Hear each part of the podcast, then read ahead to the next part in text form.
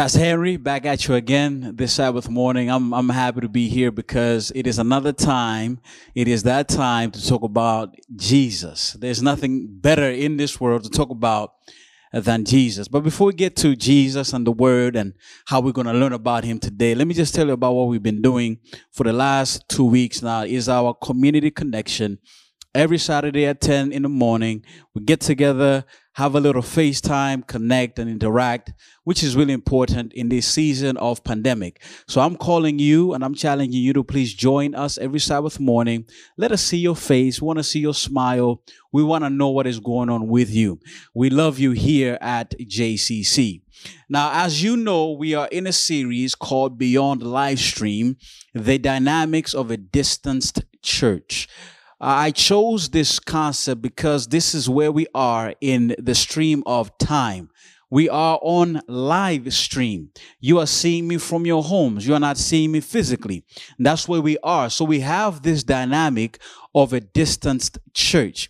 But what I love about church is that church never changes in spite of the distance. So I've been trying to help us as a community, as a church body, to realize that the distance does not change the fact that we are a body. And that is what we emphasized in the first sermon about 2 weeks ago.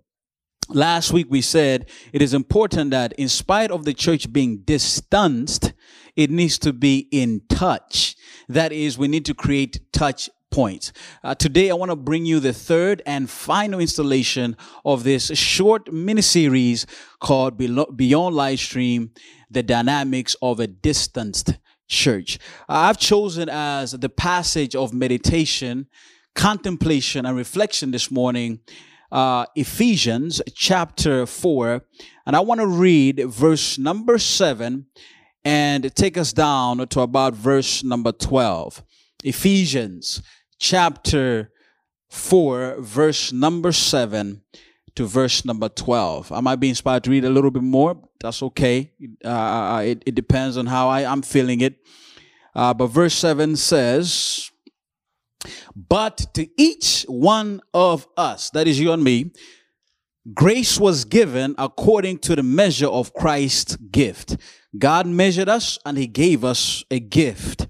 Therefore, He says, listen to this carefully, verse number 8, "When He ascended on high, He led captivity captive and gave gifts unto men." Now this, He ascended. What does it mean?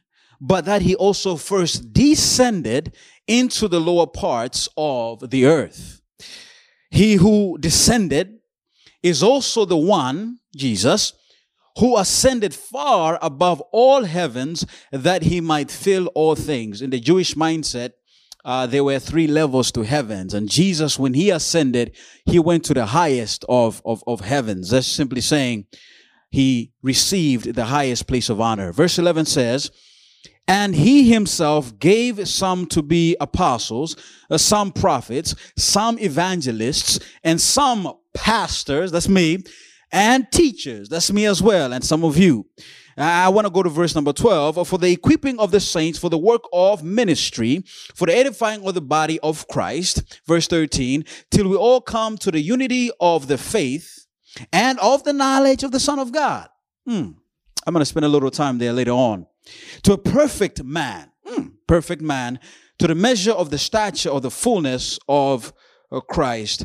Verse 14, "that we should no longer be children, tossed to and fro and carried about with every wind of doctrine by the trickery of men in the cunning craftiness of deceitful plotting." Verse 15, "but speaking the truth in love may grow up in all things into Him who is the head, Christ." But speaking the truth in love may grow up in all things into Him who is the head, Christ. Allow me to impress your mind this morning with the concept living in 3G. Living in 3G. I just want to ask those who are here with me to just say living in 3G. Living in 3G. Let us pray. Mighty Father, speak now. In Jesus' name, Amen. One of the dynamics that the church has had to embrace is live streaming or online church. COVID-19 has changed the game. We worship online. We meet online. We visit online. Some of us date online. A brother told me that he even watched a movie on Zoom with his girlfriend. That is the dynamic in which we're in at this particular moment. Now, typically, we judge attendance, or we judge the success of a program based upon attendance. People will ask, how many attended the game? How many attended church? How many attended the presentation? Because attendance is a reflection of progress, or is a reflection of a success. But because of the dynamic of a distanced church, we no longer judge success or progress based upon attendance, but we are judging it based upon views. How many people actually view online? In fact, social media experts treat views like Musang King, those of you who love durian out there. Durian is, views are like that fruit, durian. You know, I still have to get used to that fruit. You know what I mean? But that's how some people treat views. In fact, The Rock, Dwayne Johnson, was able to reach 2 million views, and that is great success. But I have news for you this morning that I came across based upon my study, is that views may not be a clear indication of success.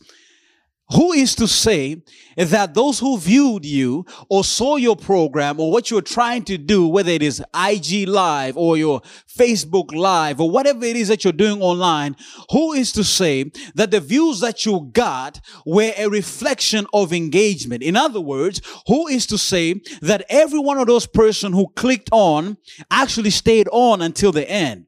Who is to say that every one of those persons who clicked on was actually inspired and impressed by the program or the live stream that you're doing? And so experts are saying that views may not really be a clear indication of success or progress. In fact, one expert in church trends made this fantastic observation that slapped me across the face. And I like saying this because when I'm speaking with everyone sometimes, when he tells me something deep, I'm like, man, this has really slapped me on the face. It is basically to say, man, this has really hit me hard. So here is something that slapped me across the face, and it goes something like this. Engagement is the new church attendance. Wait a minute. Engagement is the new church attendance. And I was thinking about what Kerry Newhoff was saying when he made this statement, because he was trying to help us to understand that it is important for us to see that engagement is more important than attendance, because those who are engaged actually benefit. And if we really think about it carefully, and please follow my argumentation, is that Jesus never said, view me. Jesus never said, watch me. Jesus never said, click on me. Jesus said, follow me. Jesus never said, attend me. Jesus said, follow me. In other words, to be a Christian, to be a disciple of Jesus, has its fundamental understanding is that I am engaged in a person. I am engaged in this individual. I am moved by this person who gave everything for me. And therefore, the fact that I go to church, the fact that I serve, is because Jesus has engaged me. Jesus has put me from a place that I was never going to be, but he elevated me. And so, in essence, the fact that you call yourself a Christian, you are saying, I am engaged. And he kept saying this, and I really want to read this out to you. He says, look at this, Kerry Newhoff making this observation. He says, the only reason you'd follow Jesus in his day is that you were either intrigued by who he was or what he did, or because you had come to believe that he was who he said he was. You could not be a standby. You could not simply look at Jesus and not engage with Jesus, because all the people that never engaged Jesus, they eventually fell off. But Jesus had to ask the disciples, if you remember in John chapter 6, he said, are you going to go away also? Because sometimes we have engaged in God because we think that God will provide our needs. He will take care of our physical wants, our material wishes. And when those things are not happening, then we say, God, I'm not so interested in this program. And therefore our engagement becomes simply an interest. We're no longer invested in who he is because he's not providing what we think he should provide. So the gospel is really a call to be engaged. God is saying to you, God is saying to me, are you willing to leave behind your life and fully invest in me and follow my program and do my will, that no matter what comes, no matter what circumstances there may be, no matter if there's a pandemic or there's COVID-19, if we're to put it that way, you will not lose me. You will not leave me, because you are engaged in me, not because of what I give you, but because of what I have done for you. Somebody say amen. Not because of what I give you, but because of what you have given to me. What I want to do in this sermon is to lay a runway so that we can take off from the ground of attendance and views, so that we can start to fly in the atmosphere of engagement. I want to lay down to you 3 G's, and that's why I call this message Living in 3G. I'm sorry that I've had to bring us back. I might sound a little bit technologically illiterate right now. I might sound like I'm trying to bring us back because we're in 5G right now, but allow me to impress your mind that God is calling you and me to live our experience in 3G. Pastor, what is 3G? I'm talking about grace, I'm talking about gifts, and I'm talking about growth. Let's begin with grace for a second. Paul makes it very clear in verse number 7, when he says, but each one of us, that is you and me, was given grace according to the measure of Christ Jesus, according to the measure of Christ's gift. The reality is, sin starved you and me. The reality is, sin put us in a very bad situation. It took everything, literally everything from us. And Jesus and God and the Holy Spirit decided to reveal to us a plan of action to get us out of our situation. God put in play his own son, Jesus, and asked him to step down from heaven and to climb on the cross and to die for your sins and mine. I'm telling you what you already know, but I want you to understand that that is what we call common grace. It has been given to each and every one of us. Any person, it doesn't matter their race, it doesn't matter their creed, it doesn't matter their color, but each person has been offered common grace. And if you haven't accepted Jesus yet today, you can accept the offer that Jesus has given to you and I. Today you can say, Jesus, I love you and I want to live for you. And let me tell you like this, just because you are in church, it doesn't mean you are living under grace. Just because you do things of God does not necessarily mean you're living under grace. To live under grace is to accept for yourself, to clearly understand Jesus died for me and only me. Not he didn't die for my mom, he died for me. I'm talking about a personalized, a customized experience that he died for me, and you accept that for yourself. BPJS is a common grace that the Indonesian government offers to all citizens. Any citizen who is Indonesian, not me, but any citizen who is Indonesian can acquire, can utilize the common grace we call BPJS, because that is what the government is giving to everybody. Because grace is really God's way of saying to you and I love you. It is really God's way of saying, I want to make you alive. It is really God's way of saying, I want to take away your deadness and put you in a place where you are alive. And so when you have experienced the grace of God, guess what happens? happens. That is, pride gives away to humility. Hate gives away to love. Sin gives away to righteousness. Things that you never liked before, you start to like them again. Things that you never thought were good for you, they start to become good for you. And that is what God is able to do by utilizing common grace. You see, let me tell you the truth of the matter. When you're living the Christian life, you need to be changing your diet of certain things. And I'm not talking about food. You need to be changing your diet from less pride to more humility, from hate to more love, let me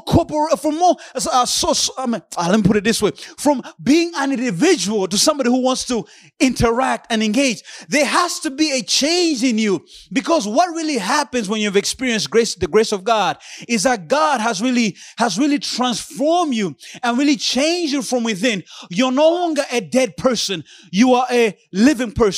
And that is what God is able to do when he utilizes common grace. Yes, common grace moves a person from death to life. And today, if you say, I want to accept Jesus Christ, I want to live for him, today you truly can experience the common grace of God. But here's something beautiful that happens. Yes, there is the common grace of God for everybody. But when you have accepted the common grace of God, what God is able to do is to give you customized grace. Now, this is what Paul is talking about in the text. He is saying that because of the sacrifice of Jesus, because of Jesus dying on the cross, I'm going somewhere, right? I'm laying down a foundation for you. We're going to fly somewhere. Please stay with me and hang with me. What Paul is saying in this text is that because we have accepted Jesus, Jesus now customizes grace for you and I. Pastor, what you talking about, this customized grace? Look at this statement. You see, customized grace is a special gift Christ gives from his abundant supply of common grace. This is the situation. Yes, BPJS is for everybody in Indonesia. But it becomes customized grace when you decide to sign up for this program and utilize it for your medical needs. That is the only time that it becomes customized grace. And therefore, BPJS is no longer an Indonesian thing. It is your personal thing that you can utilize. And that is what happens when we have accepted the common grace of God. God is able to say, okay, this person loves me. They've accepted me. Now I need to give them something that is going to make them unique in their expression of this common grace. I'm going somewhere. Notice what Paul says. I became a minister according to the gift of grace given to me by the effective working of his power. So customized grace is God's gift for you so that you can express yourself in your common grace. And that is why I express my customized grace every Sabbath through the preached word. That is my customized grace. That is why I teach the word. That is why I'm a man of God. I'm a pastor, because God has given me this customized grace. I never dreamed that one day I will stand in front of people and tell them about Jesus. But Jesus, I love Jesus. He envisioned it for my life. He saw that this young man should stand and tell people about Jesus. And I'm here to tell you that God has a special plan for you as well. He has a customized grace for you. He has given you a special talent and a special gift that you can utilize to express the common grace that God has given to you, to let others know that Jesus is real, to let others know that Jesus loves them too, to let others know that if they change their life and give their life over to Jesus, Jesus can also change them as well, that this world does not only become the only world that they see, that this world is only a springboard to the world that is to come. And you and I need to embrace our customized grace. You have a gift. There's a reason why you like to write poetry. And the reason why you like to take those Bible verses and put them to song, because that is your customized grace. There is a reason why, Frankie, you like to work with technology so that you can help Pastor Henry express his customized grace. There is a reason why you have a heart to serve, because God has put in you the ability, the capability to be able to do something for Him. And that's why I'm emphasizing this, for you to understand that when you have been saved, you have been saved to serve.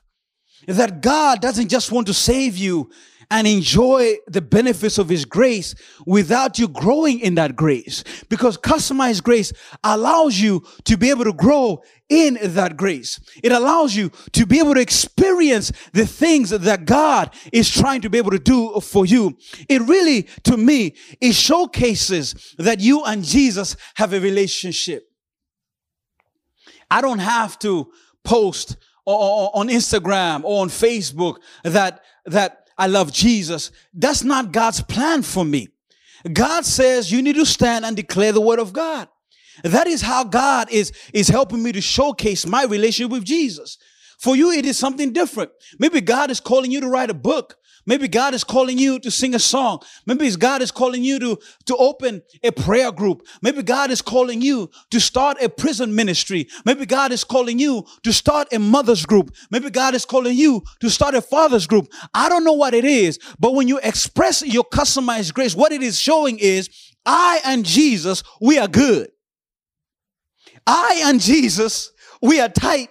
And I want to do my best to represent Him because He has given me so much grace. Notice what the text says. To each one of us, we have been given a measure of Christ's gift. There's been a measure. I remember back in 2017, this is exactly a week before I came to Indonesia to start my work here. I'm in Malaysia with a buddy of mine. He's a brother of mine.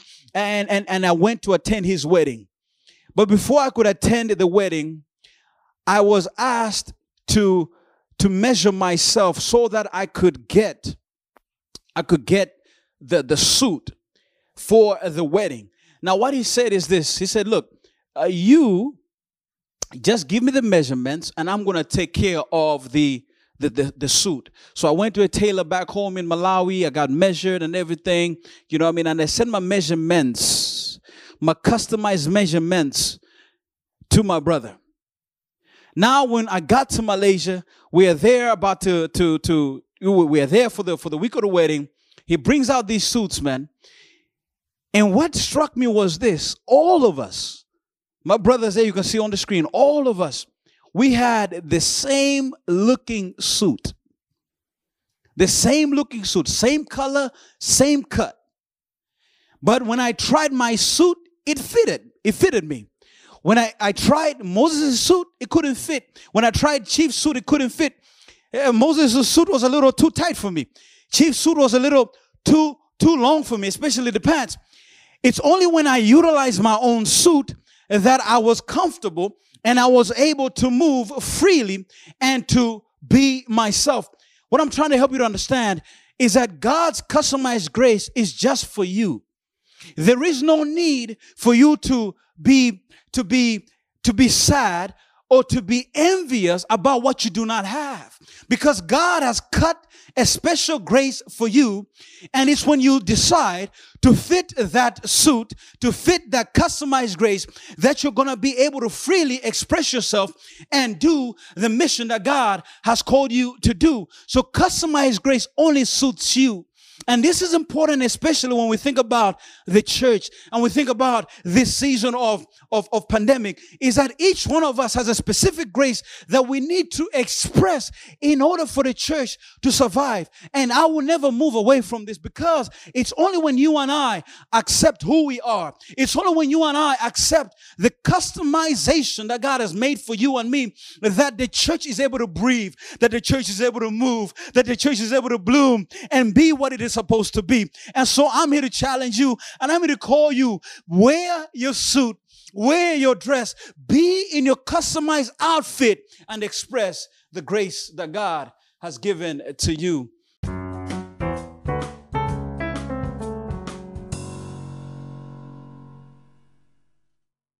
So we talked about grace. We're talking about living in 3G. So we know that we must live in grace. But you see, what I love about grace is that grace really emphasizes the gifts that God has given to you and I. You see, a crocodile is ferocious. It is quick, especially when it is in the water, because that is its ecosystem. A lion can swim, but it is not comfortable in water. Its ecosystem is on land. A leopard is comfortable hunting on land, but its ecosystem is up a tree. That's because each one of these animals has a specific gifting, has a specific quality that can only function in a particular ecosystem. And that's what I want you and I to understand, that our customized grace, which is really our gift, is really equipped and it is really customized for a specific ecosystem. That is, you must be willing to express it in a specific way. Perhaps you are good with the kids. Concentrate on the kids. Perhaps you are good in telling Bible stories. Concentrate in telling Bible stories. Perhaps you are good in listening to people. Concentrate on listening to people. Perhaps you are good in planning and seeing in the future. Guess what? That's what you need to do and put that effort there. Express it in that customized way. Because I love this. Jesus Christ gave you and I specific gifts. And that's why Paul is there to say, in verse number 11, he says, he himself gave some to be apostles. He gave some to be prophets. He gave some evangelists and some pastors and teachers. That's why Jesus divvied up the gifts, because he wants you and me to understand that we have a specific situation. Now there's something that I need you to realize about the gifts before I make this particular point. Notice it begins with apostles, prophets, and evangelists. These are itinerant gifts. Apostles like Paul and John, apostles like Peter, they went around the known world then. They went to Antioch, and they went to Ephesus and Corinth and Galatia, Cappadocia, Macedonia, Italy, and Rome. And they went out, and people like Thomas, they went to India because they were apostles. They were sent by God for a specific mission to plant the church. Prophets were those people who were given a specific word from God to deliver a message about God and to tell them about God. And by the way, prophets do not only preach about the future. We need to get that out of our heads. Most of the times in the Bible, prophets were talking about the times in which the people were living to help them understand the word of God a little bit better. And then you have evangelists. These are traveling preachers that bring the word of God out and tell others about the love of Jesus. So these are what I call itinerant gifts. They are itinerant, customized graces. They go out and they plant churches. They do evangelism and they spread the love of Jesus. But the last two, pastors and teachers, these are what we call sedentary, settled gifts, because they stay in the place in which the church has been planted to ensure that those who have been planted remain fixed and focused on Jesus. And therefore, they focus on that particular situation to ensure that the plant does not die, but it grows up to what it's supposed to be. And so they work hard. And so I want you to understand how it is supposed to function when we talk about expressing our customized graces. It is this, that the work is both outward and inward. That is, we cannot be comfortable as a church sitting and enjoying a sermon every Sabbath. You cannot be comfortable coming here, listening to the word of God, and simply sit and wait for the next sermon to come. No, it means that when you've been fed, you need to go feed. It means that when you have gotten, you need to go out and give. And so the church is only healthy when it has a special dynamic of an outward approach and an inward approach. And that's why I love being right here at JCC, because when we talk about our mission, who we are, it is about reaching people for Jesus. It is about telling them about what he can do for them. And when we bring them in here, we are saying, we have a place here for you. So I'm not sure where your capabilities and your gifts are. I'm not sure how you can truly engage. I'm not sure whether you should be going on the outside or whether you should be focusing on the inside, but whatever it is, you must be somewhere. Perhaps you tell me, Pastor, I'm interested in doing Bible studies. Perhaps you tell me, Pastor, I want to go with you. I want to learn how to preach. I want to learn how to do this. And I want to learn how to do that. Pastor, I'm interested in helping those who are discouraged. I want to listen to people, pray for them. Whatever it is, let me know. We can work it out. Because what we need to do is to engage not only where we are, but we need to engage out there as well. It's about in here, and it is also about out there. So here Paul makes a very fundamental point, because he really wants to drive the point home of why God, Jesus, had given us these gifts, why we must live with the G of gifts, why we must express ourselves in our customized way. This is what Paul says. And notice he says, for the equipping of the saints, for the work of ministry, and for the edifying of the body of Christ. And so I want you to pay attention to three statements that Paul is making in this particular text. So Paul says, for the equipping of the saints for ministry. This word talks about something that has been broken that needs to be fixed again. And Lord knows that some of us here have been broken. We've been broken. But when you have accepted Jesus, what happens is you are being equipped. Now, I talked about apostles and prophets and teachers and pastors. These gifts, they're intended to equip, to help people be fixed up. These people who are broken, people who don't feel like they have a future, people who are stuck in their past, it will help them to be fixed. And I know that some of you have listened to sermons from this pulpit for years. When you came here, you heard a pastor stand up, and there have been many pastors here, stand up and tell about the love of Jesus. You felt like, man, I am being revived. That is what was happening for you in the sense of being equipped. You are being fixed up. And God is telling you, you are not beyond saving. God is telling you, I have a plan for you. God is telling you, your history, whatever it looks like, that's not going to define your story. I'm here to rewrite your story. And so that is what the church exists, to equip you.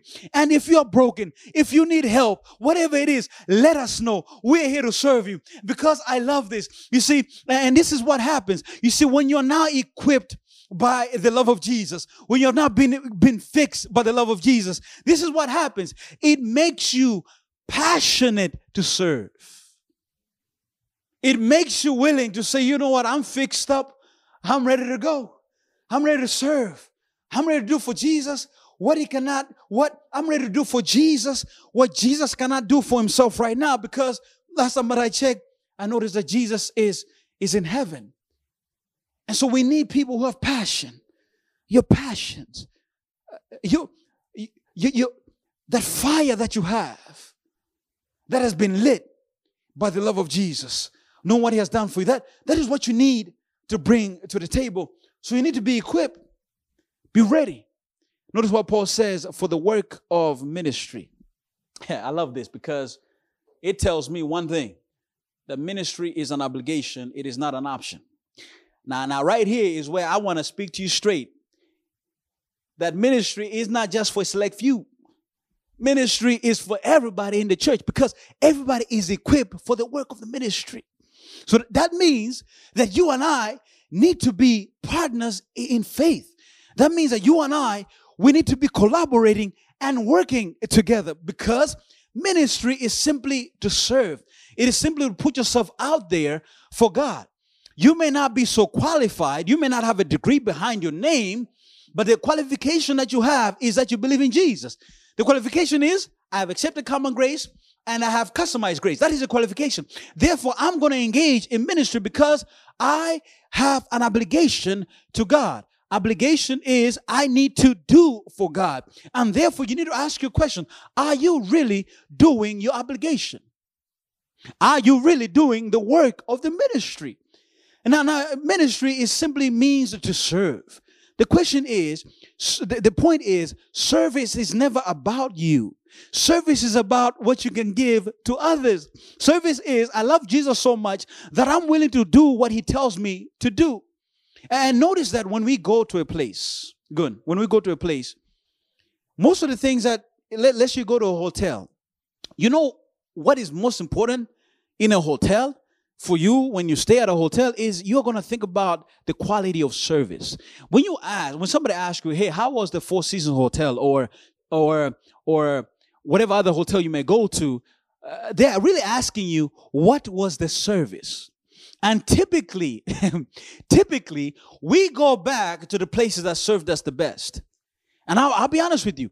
I go back to the restaurants or places that serve me the best. And I typically look for the same people that have served me the best. Because when you have been properly served, you feel good.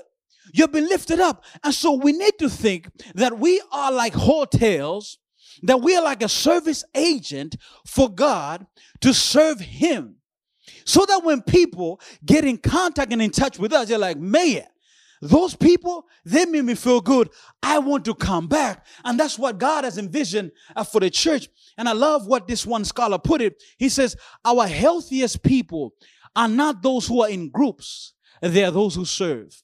We're in a generation where it's all about care groups and you attend this group for Bible study. You go to that group to learn this and that. That's good.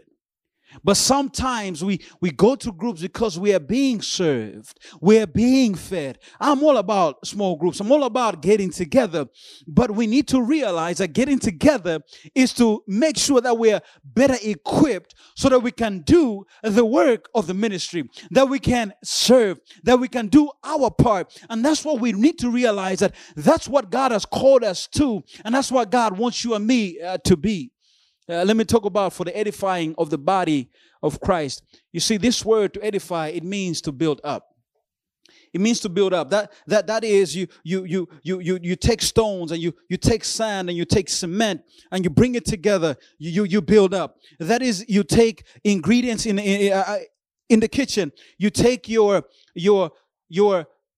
onions and you take your garlic and your tomatoes and you take your vegetables, you cut them up, and then you take your spices and maybe it's water or coconut milk, whatever it is. You're building up. You know what I mean? You're building up a meal. So here, I want you to understand that the reason why you have a gift, the reason why God has given you a customized grace, so you can build up. And here is the thing, is that building up is not a once and for all kind of situation. Building up is a situation that must continually go on, because the church is a living dynamic. And that's what I want you to understand, that engagement is something that never ends. You don't say, okay, I served today. Okay, I'm gonna rest. I don't want to do this anymore. I've given my time. It's never like that. It's I'm going to continue serving God. I'm going to do my part. I'm making sure that the body is being built up and is being edified. You see, one of the things that when you're training at the track, when I was talking to people who really train hard, especially let's say they're doing like 400-meter rounds. That is, okay, I'm going to do 8 400-meter rounds at the track. What they do is this. They're given a specific time to meet. So the coach might say to them, I want you to go around one time in a minute and 30 seconds. So they'll run one time, a minute and 30 seconds, and then the coach will probably give them about maybe 30 to 40 seconds for them to rest. But after they have rested, they need to get back and continue running until they're finished the set that has been given to them by the coach. Yes, when we serve God sometimes, we'll do rounds. We will serve for a specific period of time, you know. Maybe it'll be 2 years or 3 years or 4 years or 5 years. But then we may need some time to rest. But just like a runner on the track needs to rest for a little while, but continue running, you and I need to rest, yes, but we need to get back on the track and continue running, because we understand that this customized grace, we understand that the work of engagement, the work of being connected, the work of doing the ministry is a lifetime thing, because you understand that I'm living the life of a Christian in 3G. I am living a life of a Christian engaged. Let me bring us to the last G. So we've talked about grace, common grace, customized grace. We've talked about gifts that we're able to express ourselves in a unique way. I want to talk about growth, because grace, gifts, the main objective is growth. Now you see, when economists talk about growth, they talk about GDP. When businesses talk about growth, they talk about profits. When sports teams talk about growth, they think about attendance. You know, growth is numerical. It is counted. You know, and we focus on the numbers, how many, this and this. And I think that that's important and that is good. But I came across a book this week as I was studying, and a book written by Pat Flynn called Superfans. In this book, I hope you get a chance to read it, he makes an interesting observation that I started to think about when I was really thinking about this word this morning. He says, you really do not need 2 million followers. You really do not need 100,000 followers to be a successful business. He's saying, you need to tap into the power of a few, but those who are really engaged and that are really committed to your product. So he suggests that what you really need is if you can have 1,000 superfans. That is, these are people that really believe in your product so much that whenever you put out a product, they're the first to buy it, even if they don't need it. So he says, if you can have these 1,000 superfans, these loyal people, that is going to expand you, that is going to grow you, that is going to take you to another level. And so I began to think about this. I said to myself, while growth may be calculated, it may be measured numerically, but there has to be something else deeper than simply numbers. There has to be a deep passion for an organization. There has to be a deep passion for a church. There has to be a deep passion for a mission. That super fan, that person must really, really believe in what you are selling. And so I began to understand, and this is my own thought I'm throwing at you. True growth comes from a deep-seated engagement with something. And that is why I began my statements this sermon by telling you, Jesus never said, attend me. Jesus never said, view me. He said, follow me. Because Jesus wanted them to develop a deep-seated connection, to develop a deep-seated love for him, that no matter what, no matter the storm, no matter the challenge, no matter the difficulty, they would be willing to go. And that's what I'm calling you and me to this morning. That we must have a deep love for God. We must have a deep love for Jesus. That we are so engaged with him that when we interact in church, when we go out there, that we are oozing the love of Jesus. That we are super fans for Jesus. That we love him so much that it doesn't matter who is there, but we're willing to promote him, because that is what a superfan does. If you speak to me about sports, I'm going to mention the Golden State Warriors, because I'm a superfan of the Golden State Warriors. If I talk to you, you're going to talk about the things that you're superfans of. You're superfans of particular movies. You're superfans of particular foods. Some of you love that durian, and you will preach to me durian until the day that I die, because you are a superfan. And that's what we need, because when you really love something, you're willing to go the distance and to talk about it.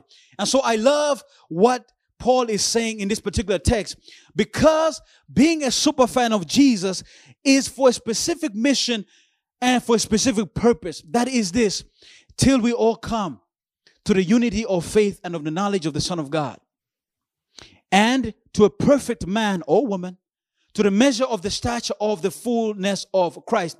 You see, when we really want to talk about growth, we want to talk about bringing people to the love of Jesus, is we want to bring them to a specific destination. Notice what Paul says, until we all come. That is, we need to arrive at a specific destination. And this is what the word is in the original language, that we need to come to a specific location, to a specific situation. And notice that when you travel from a place, like this morning I traveled from my apartment to this place of live streaming, I had to leave my place and come to this place. I had to go out. And so when we talk about growth, when we talk about using our customized grace, when we talk about the gifts that God has given us, is we want to bring people from a specific destination to another destination. We want to help people move from where they have been stuck to somewhere where they need to go. We need to help them move from a place of weakness to a place of strength. And that strength and that place where they need to go is not a particular career. It is not a particular promotion. It is really to Jesus Christ. It is really to know who He is, to understand who He is, to believe in Him more fully, to be more mature and more settled. And so that is what we need to understand and realize this morning, that when we express our customized grace, is that I am really interested in making sure that me and this person, we love Jesus, we know Him. Me and this person, we are mature, we are perfect. Me and this person, we have reached the fullness of Christ. God has a high standard for you. He's not interested in you being at a low level. He wants you to rise up. No, God sees you like He saw Daniel, a young boy sent away to a foreign land. He doesn't know the language. He must learn new tricks. He must learn new things, but God is able to elevate him and he becomes second in command to the king. God sees you like Joseph, sold into slavery, going into a foreign land, going through difficulties and challenges, but God seeing you, elevating yourself to being the prime minister of Egypt. God sees you being this person called Moses that can help liberate people. Yes, you may not be able to speak as you should. Maybe you might stutter, whatever it is. But God has an errand for you to help you, to elevate you so that you can rise up to the level that God has called you. God wants you to really embrace the fullness of Christ. He wants Christ to be all up in you, to be all up in your mind, to be all up in your heart, that you are really a Jesus superfan. And that's what God is calling you and I this morning. And that is this, engagement should help people to reach the destination called Jesus Christ.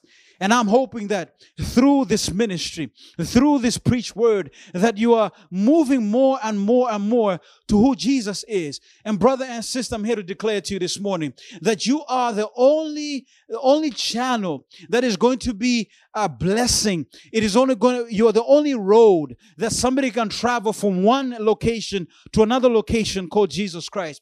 You're the only person who can bring the love of Jesus to somebody. You're the only person who can pray, I can't go, nobody else can go, but you are the person, because God has given you grace. God has given you a customized grace, and that's what you need to embrace so that you can truly engage, not only engage with God, but engage with those around you. And so I'm here to put it to you like how Paul put it. He said, every joint supplies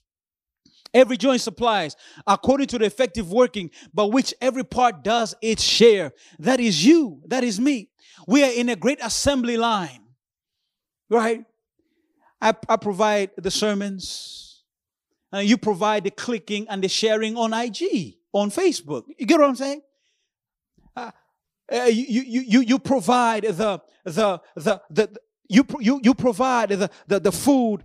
And that food is able to provide for somebody else who doesn't have. Your effort is truly a blessing to somebody else.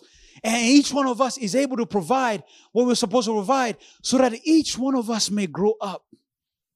We may be at the level we need to be. I will never grow if I don't have you in my life. You never grow if I don't have you in your life. We're here to be growth factors in each other's lives.